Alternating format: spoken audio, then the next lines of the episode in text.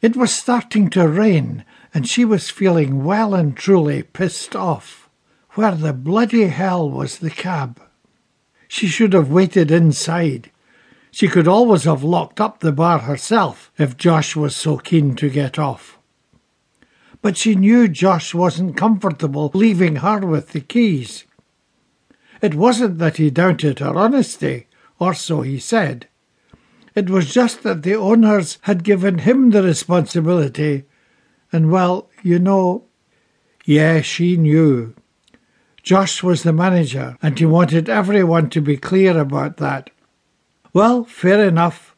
If anything went wrong, it would be Josh's arse on the line, and not hers. So she'd agreed to wait out here so Josh could bugger off home, and she hadn't realised that her phone was out of battery.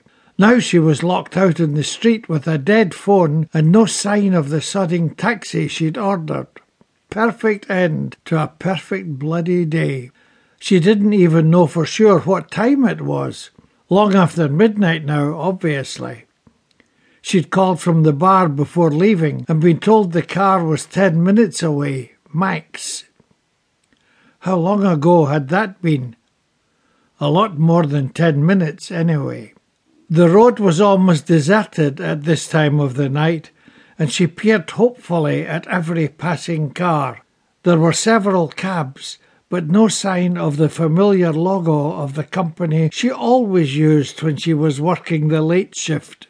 Christ, she ought to be a favoured customer by now, not just another punter to leave standing in the pouring rain.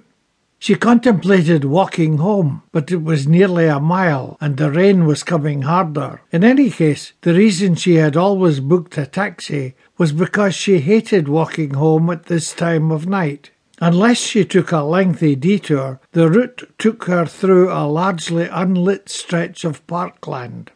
She'd heard from one of the other girls that a year or two before there had been a spate of sexual assaults in the area. She didn't know how much truth there was in that, but it was enough to make her cautious. She'd decided early on that if she was working late, she could justify the expense of a taxi home, even though it would eat into her already small earnings. That was, of course, as long as the bloody taxi turned up.